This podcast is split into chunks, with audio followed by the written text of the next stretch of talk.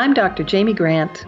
I'm a bossy femme bottom, and this is Just Sex Mapping Your Desire.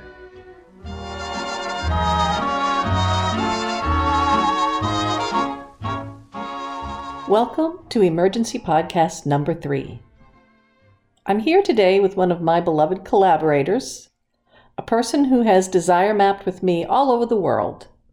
We've done the workshop together in multiple languages, from New Zealand to South Korea to Cyprus, and then all over the US, from Denver to Dallas to Detroit to DC. Jack Harrison Quintana is the founder of Grindr's Global Human Rights Program, which has created a sexual health resource center in 70 languages that literally millions of gay, bi, trans, and non binary people access every day to get critical, culturally appropriate health resources. G for E also has a global security program that helps users connect in countries where legal and social prohibitions make it difficult for people to find community and access resources. And finally, over the past five years, the program has made grants to dozens of LGBTQ groups concentrating their efforts on North Africa and the Middle East. Today, I want to talk with Jack about what he is personally doing to survive this era of social distancing and how we can use social media and social networking apps to help us get through this public health crisis of epic proportions. Hello, Jack. Thanks for being here. Hi, thanks for having me. Sure. And if you could introduce yourself by three descriptors, as we do in the workshop, and then any other identity terms that are important for us to know about you. Sure. Well, if we were sitting down to dinner, I think a few of the first things you might find out about me are I'm Latino, I'm from the South, I identify as gay, bi, and queer, kind of, you know, all at once, and, and potentially even more than that. In terms of three desire identifiers, I identify as a baiter, which means that I center my sex life a little bit more around mutual masturbation than penetration. I also identify as a cub and a urinal. Well, thanks for that. And one thing I know about you, Jack, is that you're a very social guy. Uh, I mean, you, you love face to face connection, love chatting, and in whatever country you're traveling to on behalf of Grindr, I know you're always out and about meeting activists, socializing, learning about LGBTQ work, talking to people about their families. So I'm really curious about how you're managing in this time of sort of in person social lockdown. Yeah, that's right. You know, I do think a lot about love languages. I'm not crazy about that five love languages book that kind of started that conversation because I don't necessarily share a lot of values with the author, but I do uh, you know, think a lot about the different ways that we show love. And for me, the number one is quality time, you know, just spending time with people talking. And I'm a little bit used to there being like a bifurcated thing in my life where like sometimes I'm on the road and I'm in person with people for like 12 hours a day. And then other times I'm at home and I can get some uh, more isolated time. But this has definitely tested my limits. Right. Um, I'm not crazy about it. Um, I feel very lucky that I live with a partner. I don't think that if I were living alone, I would be doing as well as I am. And, you know, I'm just a part of it is I'm trying to embrace the digital connection. Like, it doesn't feel the same to me, but it does do a lot. And I have really benefited from the thing of like, well, if we can't be in person, then some of these Zoom group chats or whatever, you know, can include people who don't live in my city. And I'm a person who has family all over the world. So that actually is kind of a silver lining a little bit. Right. You know, I'm a person in recovery, and one of the things that's silver lining for me is that everybody's meetings are on Zoom. So I actually can go to meetings with people I love mm-hmm. That I wouldn't otherwise be able to. So I'm in new right. meetings with people in recovery who I love so much, and I usually that's just not part of how we are together. And I, I know you just wrote something talking about how social networking apps can help us right now. Do you want to give us a couple of highlights from that piece? Yeah, well, you know, for me, I've spent the last five years traveling a lot with Grindr, meeting Grindr users and LGBTQ activists and community members all over the world, but especially in places where you know it's it may be illegal to be LGBT. It could have the death penalty. Just you know, really tough spots for our people. What I'm thinking about a lot right now is how much we in the U.S. who have, for at least some of us, at least you know, many of us have a little bit more space around that. We actually have a lot to learn from the queers who live their life in a little bit more like lockdown, right? I just think about the way that Grindr is used in some of these places. I uh, just got back from Egypt recently, and you know, in a place like Egypt where people are regularly arrested for being gay right. and even sort of pursued on Grindr and the apps, most people are not connecting on social networks with the idea that they're going to meet in person anytime soon. There's a lot more online chat that's just mutually supportive. There's a lot more just uh, getting to know you, period, and building a relationship online. And then potentially someday you do meet, whether it's for a hookup or a date or just as friends.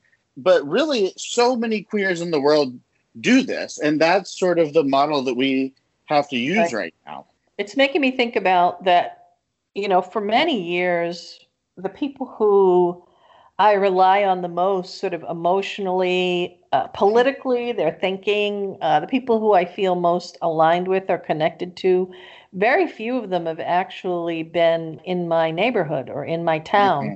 or down the right. street. I feel so fortunate that you and I live close by and can often see each other. But it's a rarity for me. And so what's coming to mind is I mean, I haven't thought of this so clearly before this lockdown, but Mia Mingus, who's a great disability rights mm. activist, has this concept of us having pods, disabled people who are looking to build resilience and ensure their well being. She suggests that everybody map these pods of who they need to have to care for them, to be with them, to strategize, to think, to love, to support. And then there's sort of these different rings of intimacy. You mm-hmm. have your intimate ring and you build out. And I think it's a really good model for us right now. And Mia's blog is called Leaving Evidence, which it's just fantastic. But I do think so often, like you said, the global queers have so much to teach us. I feel like disability justice activists mm-hmm. have to teach us in this moment as well. I think that's right. For me, the other thing that's just really hard, besides quality time, one of my love languages is touch and sex. Mm-hmm. And I'm a person who, you know, I always joke that I work at Grindr and I hook up every day, which is maybe like a little bit of an exaggeration, but not much. And the variety of people and modes of sexual expression and just like my sort of network of close fuck buddies is so much a part of my self-care routine in my normal life that I don't have access to right now. And that is very difficult. I mean, it's fine.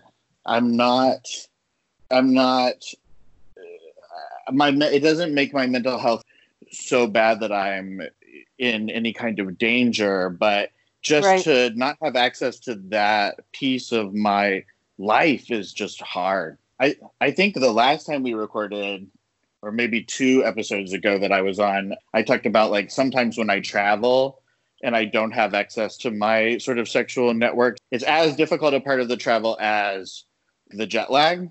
Right. And, you know, that's true now right? And right. it's even weirder in some ways. It's kind of a mind fuck because so many of my fuck buddies are within a 10 minute walking radius of where I am right now, and I have no access to them. Yeah, so what do you think we should be doing to support ourselves, uh, you know, our sexy selves like you said, for a lot of us, the ways that we express ourselves sexually, whether casually or in our intimate, you know, in our really like, you know, core, whatever, primary partnerships or whatever you want to call them, is it's like it's a core part of how we build our own health, right? And mm-hmm. take care of ourselves and have it, it's a part of how we balance ourselves, right? And yeah. are you thinking about new ways to do that? I mean, are you using the app to stay connected? Does that feel good? I mean, what's working for you? Yeah, yeah, definitely. I mean, so I'm definitely using the apps just, you know, to talk to people, um, mostly the people who I already sort of am connected to, and that's just the way that we communicate. And that's sort of how we met, or that's how we know each other.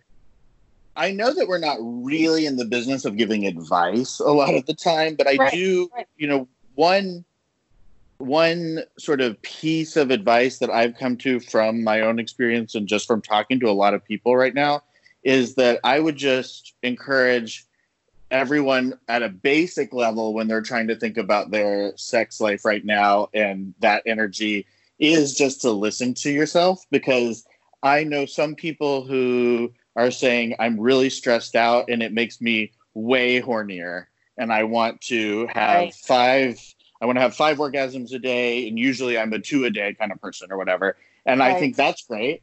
And then I also know people who are saying I'm really stressed out and it's really just killed my libido. And I don't want to masturbate and I don't want to have phone sex. Right. And uh, you know I think that that's it's like you know just like every all of our kind of sexual liberation curriculum is based around like you know your own path and you know your own needs and listen to that. Um, and i think it's particularly hard for people who are locked down with their partners and who might be having those two different experiences within the partnership right? Like one partner is more shut down because of the stress and one partner is really amped up. Right. And I just think, you know, the only way to navigate that is to everyone has to honor their own reaction to this and communicate, you know, and see where you can get to together. But but in terms of, you know, ways that I'm thinking about me or other people doing things right now when we can't be hooking up like we might usually be is like you know i really think like what an opportunity to masturbate and get in touch with yourself. Um, you know, I just did this great workshop at Creating Change, which is a conference that we always do desire mapping at that's run by the National LGBTQ Task Force. Yep. I just did a great workshop there on masturbation and sort of masturbation as self care and a liberatory practice to fuel our justice work and I feel like I couldn't even have foreseen that that would be so important right now.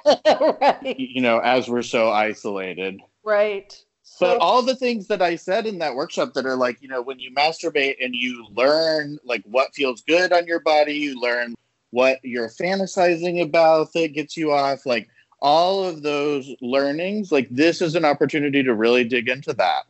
Yep. And then the other thing I mentioned is phone sex. I am a big fan of phone sex. I have been for a long time. I'm mm-hmm. a very verbal lover in general and an auditory kind of person in general. I'm having fun connecting with people on the apps who aren't even necessarily living near me, so they wouldn't usually be sort of on the menu of possibilities, but we can totally uh, have fun on the phone and explore fantasy and some abstraction that really I think can be challenging to do with someone in person because it can be so vulnerable. Yeah, you know what I I love about what you're saying is it's just reminding me of when we do the workshop what I feel like happens in the room is that everything just sort of slows down.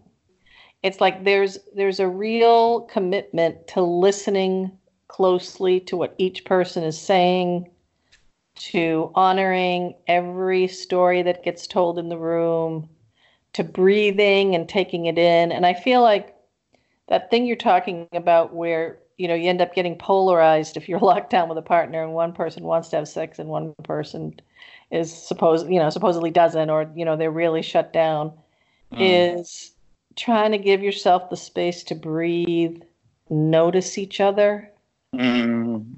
One of my favorite things that happened in a desire mapping coaching session I had once was with this person who'd been with a partner for 10 years and was really not feeling, you know, I was absolutely crazy in love with this person and was feeling not sexual at all toward them and hadn't for years. And once we did their desire map and they sort of became alive again to their own journey and their own story and was just in a sort of lively conversation about their own memories and possibilities and were laughing again about things that had formed mm. them and mm. mattered to them then on a, at a couples massage with their partner mm. and the partner gets up and starts to get dressed and they turned and looked and just saw the spine of their partner's back. Mm. And they were just overcome with desire, right? Mm. And that story, I mean, I just cried when this person told me because I knew it was such a relief for them to finally mm. feel their desire for their partner. But, you know, things are really slowed down right now in kind of an amazing way if we let it be, that we, we're not somehow pressured and pushing ourselves to produce, and hopefully we have enough of support to not be right. in crisis, which I know many of us are. Right. But I want to say for people who have the space and can get the space to slow down in this period, just think about it, even in my own household, that uh, I'm locked down with my two kids. And I'm really trying not to be in their business all the time so they can just kind of have their own mode. But they're just laughing and talking mm. to each other so much. And I'm just noticing kind of the beauty of their relationship every day in a way that just makes me feel so great and so grateful and so amazing for them. And it's just not something I would have had the space to stop and notice necessarily before now. So, to the extent that we are forced into this space and we have it, how can we use it to slow down and pay attention? And um, the other thing that, that really came up for me as you were talking is just how enlivening storytelling is. See this in the workshop all the time, but when you're talking about having good phone sex, a great moment in Shannon Perez Darby's inaugural podcast. She was our first guest. She said, when someone asks her a direct question and says, What do you like? Her answer is generally, I know exactly what I like, and I, you'd have to torture me to tell you. you know, mm. I'm not, not going to sit here and tell you what I like. She's shy. She's mm-hmm. like, not it. But her way of, instead of being in that excruciating moment, is to have conversation and when she can, tell a story about her desire to someone she's crushing on. Mm-hmm. Tell a recollection of something that went well. Tell a favorite on her hit list of things eh, in her own history. So I think those kinds of engagements, whether we're having phone sex with a buddy or whether we're sitting with our lovers, our partners, or people we're locked down with, can really be enlivening and create possibility. I think that's totally right. And, you know, I feel like that's that is part of what I mean about the phone sex. I mean, it's it's one thing to have phone sex with someone you know, mm-hmm. in which I sort of feel like in that case, it's like you might have some existing uh, stuff that you're kind of going to draw upon. But yeah. it's if you're a person who is shy like that or isn't used to talking about what you really love, getting on the phone with a stranger, you can let go of some of that because it's like you may never talk to them again. They don't know you they don't they don't live in your city. You know you can let it loose. Yep. Well let's talk a little bit about what we're doing at Grindr. Oh yeah. Um, when i think about why did i come to Grindr, the fact that it is a platform that just connects members of our community for whatever they need is sort of a social justice value. And i feel like just keeping the service on right now for people to have someone to reach out to who is also queer to talk to, to flirt with, so that they feel less alone. Like that is the core of what we've always offered and what I think we're offering right now at this moment. Yep. But also from my program that's really focused on health and human rights for people, we've really seen that this is an incredible opportunity to communicate with our community members all over the world, many of whom are not receiving good information about the pandemic from their governments or from their community leaders. And even if they are, they almost certainly are not receiving good information that addresses how this pandemic intersects with LGBTQ health and sort of other LGBTQ issues. Right. So we're just really trying to take full advantage of the fact that we touch so many millions of gay, bi, and trans people every day and get that information out there in local languages that uh, sort of supports and lifts up local services that LGBTQ organizations are very quickly pivoting to. So that's things like some LGBT centers might usually be doing group therapy every week for trans people or for HIV positive people. And they are, many of them are shifting that to being online psychosocial support, online group support. And we're just using our sort of geolocation services to make sure that the people who are in those communities who might want to access those services know about them and yep. can get what they need. What you said, it's just so important. I think Grindr is up to almost 5 million a day who are logging in. Is that right? Right. I know you do messages that are to people locally that are coming from the local groups. Is that right? Right, right. I mean, you know, my big commitment when I came into the company was let's make sure that whatever we do is flexible enough that it can be driven by the local activists in these discrete pockets of users. Yep. Because I feel pretty connected to LGBTQ movements around the world, but I'm never going to know what people need like the local activists, right? I mean, exactly. yep you know, I I sort of take that as a given. And so, you know, this is just one more moment where we can um, use our reach to augment the great work that local activists are already doing. And I think last time I checked, we were doing not the coronavirus general messages, but like specific LGBTQ focused coronavirus related services um, and advertisements for them in 48 countries. Wow. Uh, so far. So, you know, it's really, that's what really excites me about this position is that I just, uh, you know, this is such a unique global crisis, and yep. we are in an incredible position to deal with it globally and support our community really everywhere. That's incredible.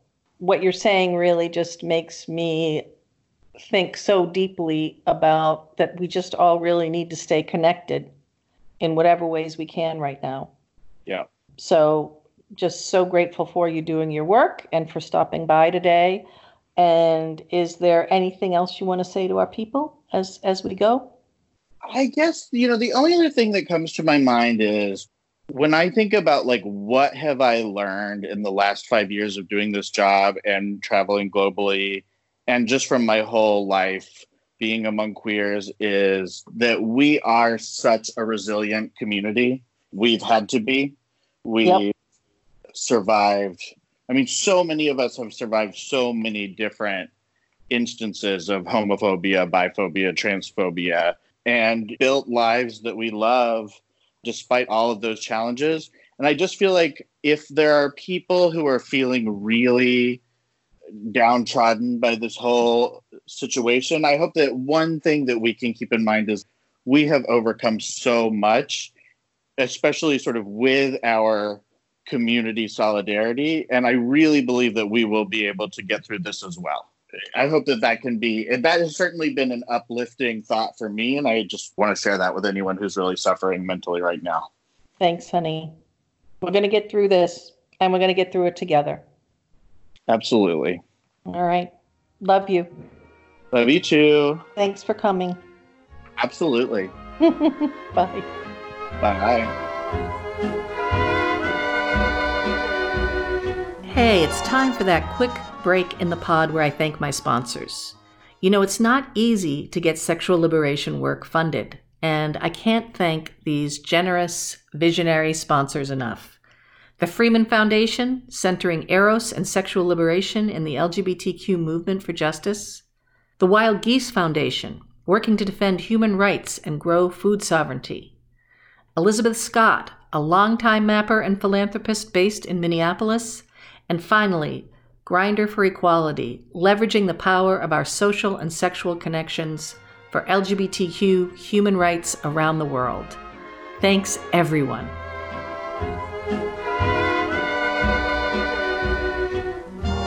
That's a wrap. I hope you are well. I hope you are breathing. I hope you are staying connected to the people, nature, and daily practices that help you remember yourself, your strengths, your brazenness, your worth. More emergency podcasts are in the works as we grow emergent strategies together for surviving and thriving in this challenging moment and the next. I want to suggest that while our in person interactions are contracting, our phone, text, email, snail mail, and video connections must expand. And we can be expansive in them. We can be brazen, vulnerable, ever more true to ourselves. We can still want more from this world and from each other. We can still want. Hey, I hope you enjoyed the podcast. If you did, please head over to iTunes and give us a zillion stars. Send a link to your friends. Talk us up. If you'd like to respond to the show or stay connected, find us on social media under Just Sex Podcast and Desire Mapping. And if you have questions for me about your desire map or comments, you can email me at justsexpod at gmail.com. I'd love to hear from you.